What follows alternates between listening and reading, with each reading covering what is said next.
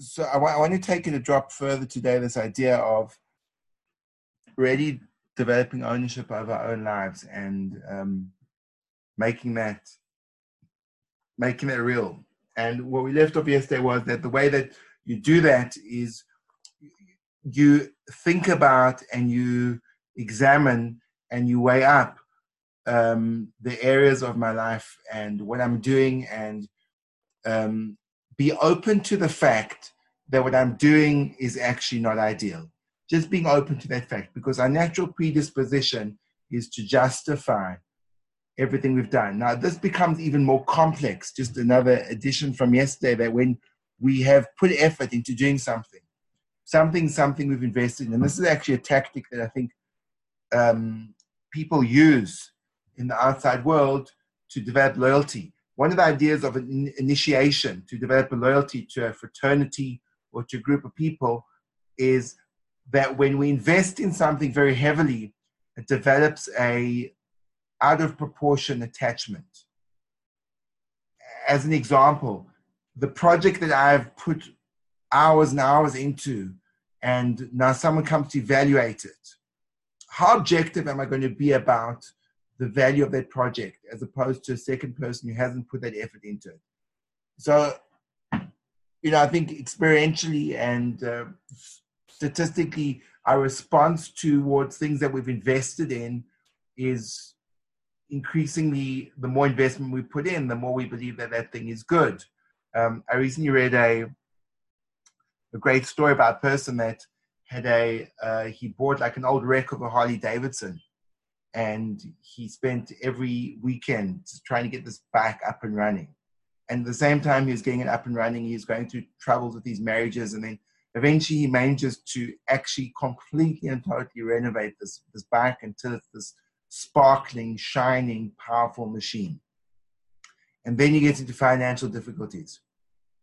He sells everything, but he doesn't dream of selling his Harley. Why not? Surely that would be, from a commercial perspective, the best thing to sell. It will give him a great, um, you know, he'll get a great return. What a fantastic investment! But the problem is, that was that was his thing. So he overvalues it. No one can pay him enough for it.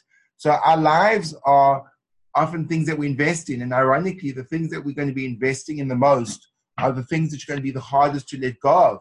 And just because we've invested in something doesn't make it right. And it requires a certain amount of strength, a certain amount of inner courage to be able to evaluate even the things that we invested in, in, in a, invested in heavily, and certainly the things that we invested in heavily and we feel are, are good and are right. But in order for us to truly free ourselves from these biases and develop a real connection to, to a fluctuating, vital, growing reality, we need to put absolutely everything under the lens of um, evaluation and consider the fact that possibly everything I'm doing in my, in my life can be wrong. Only once we let go of the certainty that what we're doing in our life is right can we begin the process of growth. The Rabbi Yisrael he describes this process actually as what we call musar. Musar is uh, allowing the events, information, experiences to be an influence in my life, to touch me in a way that I don't block off any kind of possible influence and change. And therefore, Musar has got two connotations. The one connotation is a form of study, but there's a very different connotation of Musar, which actually means an event. And Rabbi Yisrael uses this as an actual example um, of what Musar is when something occurs. And the way he, he give, brings an example, there's, there's a really strange Gemara in, in the Tractate of Brachas on Yud Amud Aleph. The Gemara, and, and the Gemara is exploring the the nature of very interesting Gemara is once people die, do they have an awareness of what's going on in the in the physical universe or not? But Rabbi Yisrael doesn't doesn't delve into that. It tells a story about this righteous man called Chassid Echad, and the Gemara doesn't describe people as a Chassid uh, lightly. When the Gemara describes a Chassid, it's definitely a person that's reached a very very high level of spirituality. And what happens is he goes and on Rosh Hashanah, he sleeps in a graveyard. And the reason why he goes to sleep in the graveyard says the um, his wife got him upset and he goes and he sleeps in the graveyard. Now, you know, if your wife go gets upset, I understand that, you know, you want to, you want to have a break. Um, but, but why would you go sleep in a graveyard? So Ibn says because he recognized that the event of his display of anger was extremely harmful. But despite that, he didn't feel the full impact of the futility of an angry reaction, especially for a person who, who's mortal and these issues are so irrelevant. In order to create a reality to his own mortality, he went to the graveyard. And when he's in the graveyard, he allowed the fact to recognize that he one day would die to penetrate his being. And that's the idea of events influencing us. Musar is the capacity to be open enough to be influenced by events, be influenced by people in a way, not that it's a blind sheep herd like influence. It's a conscious effort to create an opening in the stagnant being of my life, in the static and constant behavioral patterns which dominate my, beha- my, my, my world, and say, you know what? Everything is flexible. The minute I create flexibility, I open up the power of influence. And that's what Musar is all, all about. And that's why Rabbi Shaul speaks about the idea of Rabbi, um, Rabbi Akiva. Rabbi Akiva is this ignorant man who at the age of 40 decides to start learning under the encouragement of his wife. And Rabbi Shaul quotes a Reb Nosson, which describes the scene in the following way. Rabbi, Rabbi Kiva had begun learning, and he had started the process of studying Torah. And one day he he's walking he's walking in the fields, and he's feeling despondent. And the reason why he's feeling despondent is not because he doesn't have an intellectual capacity to grasp the information, but rather he feels it's not touching me. The information is not changing me. I'm still the same person as I was before. So he passes by the stream and he looks at the stream. And in the stream, there's a stone which has been hollowed out by the flow of the water. And when, you when when when Rabbi Kiva sees this, his life changes. Now, this is the this is the purpose of Musar, and this is a very subtle point. But think about what happens if I would be walking in the countryside and I saw a stream which had smoothed over pebbles. I would probably say something like, "Hey, but it's cool how those pebbles got smoothed over, hey?" And uh, that would probably be the the limit of my of my reaction where I'd say, "Wow, isn't it isn't isn't it isn't it isn't it nice the way that the what a beautiful what a beautiful stream those smooth pebbles are really evocative of I don't know um, little pearls." But the power to be influenced means is I look at the external world and even such a almost innocuous experience becomes this life-changing event. And I say, one second, let me think. What's going on over here? Stones are extremely hard. A rock is a hard material, it's immensely strong. And water is unbelievably soft. So, one second, you've got this hard, jagged edge, and you've got the soft medium which is passing over it. I don't understand. How did the soft medium curve out, remold, change this hard, unbreakable rock? And then he thinks again and he says, Well, I suppose it's this consistent flow, minute after minute, hour after hour, day after day, molds something into a very, very different, to a very different kind of person. And all of a sudden, Rabbi Akiva becomes excited because then he realizes and he says, Well, if water, which is so weak, so soft, can carve stone, which is so hard. Torah, which is so powerful, surely it can carve my essence and give me a new life.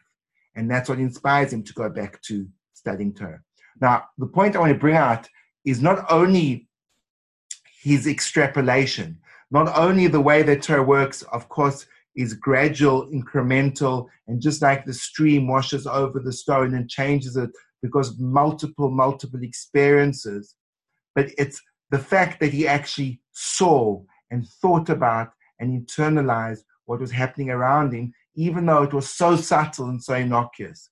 Because that's what the world of Musar teaches us to do to be influenced by experiences through understanding and delving into them by using the art of questioning. And if that's true of a basic, very irrelevant event, when something major happens, that powerful internalization, reevaluation, extrapolation is increased a thousandfold. So, just kind of taking off from where we left off yesterday, this idea of utilizing the experiences that touch us to reevaluate our lives is so liberating, is so empowering, is so encouraging, especially when we learn about Rabbi Akiva, that that change may not even be perceptible at first, but it requires an openness of spirit. The reason Rabbi Akiva, he transformed. This man, he was an absolute ignoramus at the age of 40. By the time he reaches 64, and that's 24, 24 years worth of learning, he, he lands up being the, the teacher of um, 24,000 students and um, loses them all tragically and starts again. He's the person who becomes really the foundation of all the Torah that we have today. And what was the catalyst to that ability to be an ongoing learner, to be an ongoing, resilient, adaptive being was the same ability that allowed him to focus on this little stream and saw the water penetrate the rock. So when we are thinking about this time about growth, and we're thinking about the method of growth through Musar, what we're really thinking about is the shifting of our own world to be flexible and allow the events to impact us and to influence us. And in order to do that, we need to have a little bit of a, uh, a relinquishing of the hold that the narrative of our life allows, imprisons us with. So that's the first point that that um, that Rabbi Shaw points out. You know, Rabbi Yochanan, when he writes about it and how Rabbi Shaw made Torah real, he says Rabbi Shaw once saw him learning a Gemara in Gittin. And the Gemara in Gittin was discussing that there's a law because when there, there, there was, I mean, I think it's in, in, I think in South America, it's still common that kidnapping is a great way for making money. You kidnap a person and you demand a higher ransom, and it's a lucrative business. And because Jewish sages were precious to their communities, so uh, it would be often like they would try to capture a sage. And there's the the the tragic story of a mayor from Rothenburg, who was one of the greatest Rishonim. He was the he was the the Rebbe of the Rosh, and he was captured. And here's they they they asked the community to ransom him, and he ruled that it was forbidden to ransom him because it would create a pattern of kidnappings which would eventually bankrupt the community. So he forbid his community to pay his ransom, uh, this great man, and he died in a cell because he wasn't willing for the Jewish community to, to save him. Now, I mean, that's, that's an awesome sense of, of responsibility, which is almost incomprehensible, but the source of it is a Gemara in Gittin. And there's a Gemara in Gittin that said you shouldn't pay ransoms, and there was a, um, a story about Levi, Bar Darga, that he he redeemed his daughter, and after he redeemed his daughter, he had second thoughts if he did had done the right thing. And when Rabbi Shaul read this Gemara, he started to cry because it made him reflect on the point that here's a man that redeemed his very own daughter, whom he loved so much. and then he had second guessed it because maybe it would impact the community at large. And when the thought of that sensitivity captured Rabbi Israel, he burst into tears. That's the openness that we have to start to develop.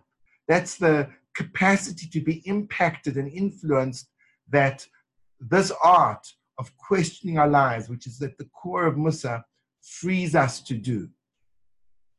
There's a Mishnah in Pirkei Avos. The Mishnah in Pirkei Avos is a very cryptic one. It's said by Hillel. And Hillel says, Im eina nili mili. Im eina nili, if I'm not to myself, mili, who will be to me? Ukshe'ani la'atzmi mani. And if I'm only to myself, what am I? It's a very famous Mishnah. And there's a lot of discussion as to what those words actually mean. What does it mean? If I'm not to myself, mili, who will be for me? So the Rabbeinu Yonah, one of the foremost Rishonim, describes it in the following way. And I'll read it to you from the text. Bira Davar, he says, the explanation is as follows. Ima Adam lo. If a person won't awaken himself, which we probably use the expression of, it's interesting. We'll probably, where is often translated from Hebrew into English as, as inspiration. And the way that we respond to the idea of inspiration is very much as something that someone thrusts upon me. Over here, it says, if a person doesn't inspire himself, which means the, the experience of inspiration is when an event makes an emotional difference to me. It motivates me to do something. It, it enlivens me. It, it, gives me some kind of kick.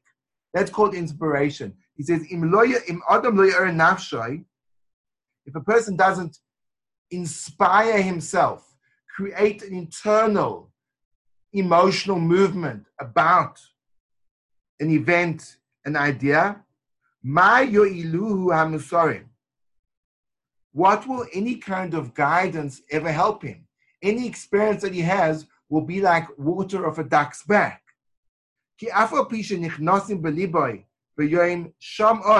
Because even though the words may enter into his recognition, his understanding, his heart, when he heard them.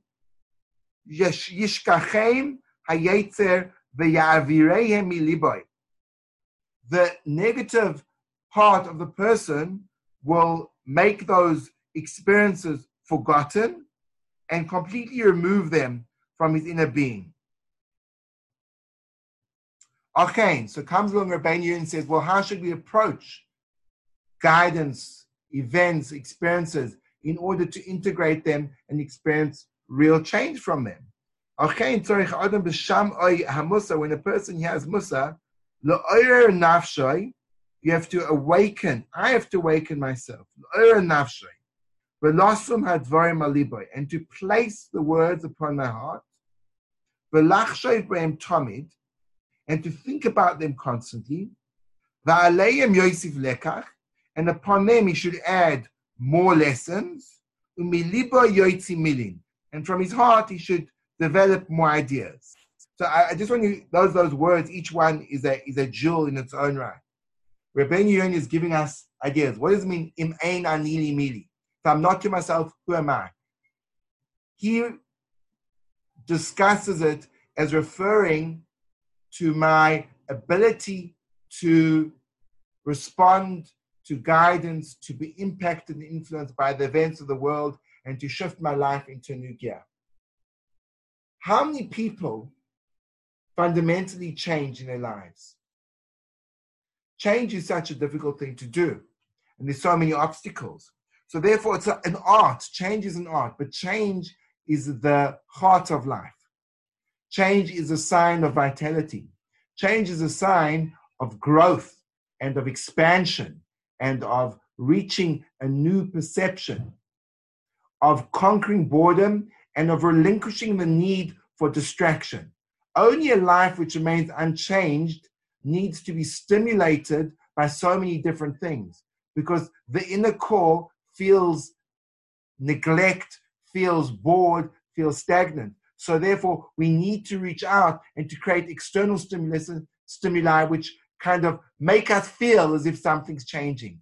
but really that's just a camouflage for the death that's occurred within our inner world. So if I'm not if I'm not going to work on this and actually find our ways of making myself receptive to change and creating the drama in terms of my own life.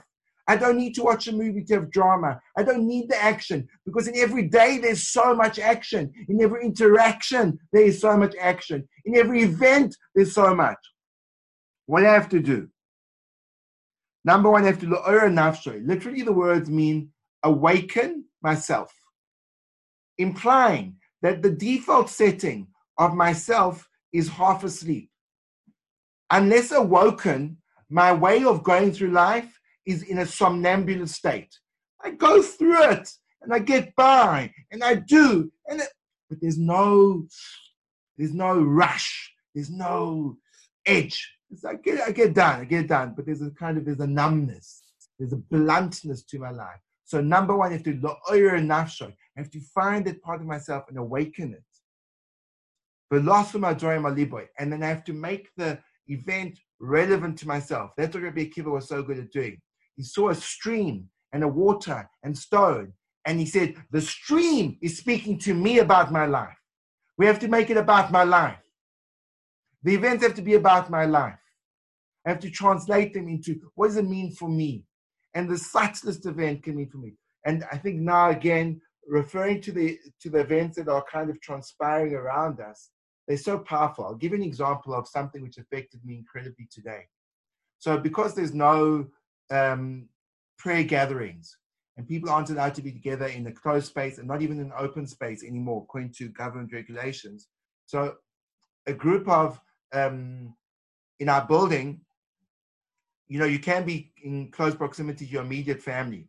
So, there's all these balconies. So, what some of our neighbors engineered was to try to create a minyan from balcony to balcony. And halachically speaking, provided you can, some people of these 10 people in different situations, in different locations, as long as someone can see, everyone can see someone from the minyan, it's a valid minyan. So there were three of us, myself and two sons on my balcony. Beneath me, I had three neighbors, another balcony. Beneath that, there was another neighbor group of neighbors, another balcony. There was a guy who was walking in front of the building. There was a guy standing outside his door. And it was the most powerful experience because there was this, what, what I kind of, what, what, what made me, what stimulated me to think is that the, the duality of diversity and community. Diversity is that we each have our own space and we all have to kind of occupy our own lives. And then there's halacha, halacha, that yeah, but we can create synergy if only we see the other person. And we don't have to see everyone in our group. As long as we can see one person from this group, there's enough to make a community. There's enough to bring us together. And it was a moving experience for me to recognize that that tenuous connection of the sight of another already bonds me together that I can fulfill all the communal obligations of prayer. I can say Kaddish, I can say Barchu, I can repeat the Shemoneh Esrei because we are together. So it's a powerful message to me to recognize how just by having the openness to see another person makes me a part of a larger whole. And I'm in my own place and I'm occupying my own space. I can be, still, still be a part of something else. So that, that awoke in me. I woke myself to recognize that community doesn't mean to be standing together next to a person. It doesn't have to be in the same place. Even just that awareness. Now, how can I then extrapolate that into my life? So now, you know, previously before Pesach, a lot of people, there's a lot of needy people around, and uh, people would go around knocking on doors, collecting money for for for Pesach because they just didn't have enough wherewithal. Now no one's knocking on any doors that means those people are not going to have the access. But in order for me to care about community, I can see that I don't need to have that person knock on my door. I can I can remotely connect to them. I can figure out who those people are. I can find an organization and just give them my credit card number because community doesn't need physical proximity. It just needs to have sight, which is a very distant um, connection. So that's an example. It's, it's not maybe the best example, but I'm trying to allow these, these such diverse experiences that I'm, that, that I'm having, I'm sure we're all having during these days, so different. It, it made me rethink what my balcony was. Previously, my balcony was a place where I chilled, and now my balcony is a place of prayer. And that's the truth of that's, that's what transformed my perspective in my bedroom. There was a place where I slept, and now it's a place where I learn and I teach, and everything's changed. Everything's changed. And with the change, I see that actually what I thought was isn't. I thought this was so the, the flexibility and then turn like, now what can I think more about that? What does it mean that my bedroom is a place that that that you know can be a, a, a it can be a, a, capsule for the exploration of deep ideas. For me, that, that that's fascinating. That you know that this idea that um, the experience of learning needs to be in a beis medrash or in a study hall is no, it, it, it's actually in the most intimate places of our life. It's also there. And so there's every almost every hour there's a new experience. And it's a, it's a gift. It's a gift to be able to, you know, we don't have to have developed, Rebbe Kiva had developed the sense to a very sophisticated level that just walking by a stream was a transformational experience for him. So perhaps over here, the kindness of Hashem is that he recognizes that we beginners at this game. So he's giving us, you know, a very, very basic um, set of uh, set of kind of uh, work, set of set of exercises, which will be well within our skill skill set. And but we have to open ourselves up for it. We have to allow ourselves to be influenced, and in order to do that, we have to relinquish the stranglehold that our stagnation has on us and let go. Let go of everything, everything. Not to say that we dismiss it, but that nothing is for sure. Because in our world, we see nothing is for sure. And if nothing is for sure in the world around us, even though it seemed so, so carved in stone, so then our own behavioral patterns, which are far more flexible, surely they can just be um, really, really kind of um, affected. Now, one last point. Despite all this incredible inner journeys, which this um, state of corona has allowed us to experience, there's also the, the suffering, which is not something that I think we can neglect. There are thousands of people in the world. There's probably hundreds of thousands of people that are that are in some state of, of sickness.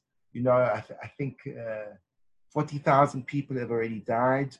And there's an element of, as well as we are using this as a incredibly recharging, grounding experience to be back in our homes and reevaluating our lives, there's also an element of an awareness and bearing the burden of the world around us and the people um, who are suffering. And I think that's an important point to, to, to, to remember that this is not like a um, only a retreat into our into our deeper selves, but there's another component. And the way I see that other component is as we become more aware of our own lives and the flexibility and the fluctuation that is inevitable in a lifetime, and we see the fact that there's also a loss of life and there's also suffering, even though people who could recover, it's a very unpleasant, it's an unpleasant disease. So it awakens us also to caring for others and recognizing our own fragility. And that gives a, a whole new perspective of, of it. And uh, I think that can take place in a very practical way through, through prayer, through an awareness of, you know, it, it's just like reading, walking past a, a stream can be very, can be very powerful if you're a Akiva, but certainly what can happen is we can we can we can read the news and we almost close down our human capacity when that happens. And you know it, the news is a very dangerous thing. Because if i read a figure like 40,000 people died so i kind of i just i'm just it's a statistic for me. But if i think about one of those 40,000 people that had a family and that if it was a man had a wife, if it was a wife had a husband, and the incredible ramifications. And when you think about the horrific way in which people are dying because they're isolated, they're dying by themselves in an ICU unit, none of their family around them, and no one to be with them at that point in time. So there's incredible tragedy attached to this as well. And I think we can't be uh, just we can't be we can't be callous to that. And that's another component which I think is is is an important piece in this in this very um, very complex story that is being told to us by the creator right now. So that's that's ideas. Um, any questions? I'll if you want to ask a question, please unmute yourself and speak your thoughts.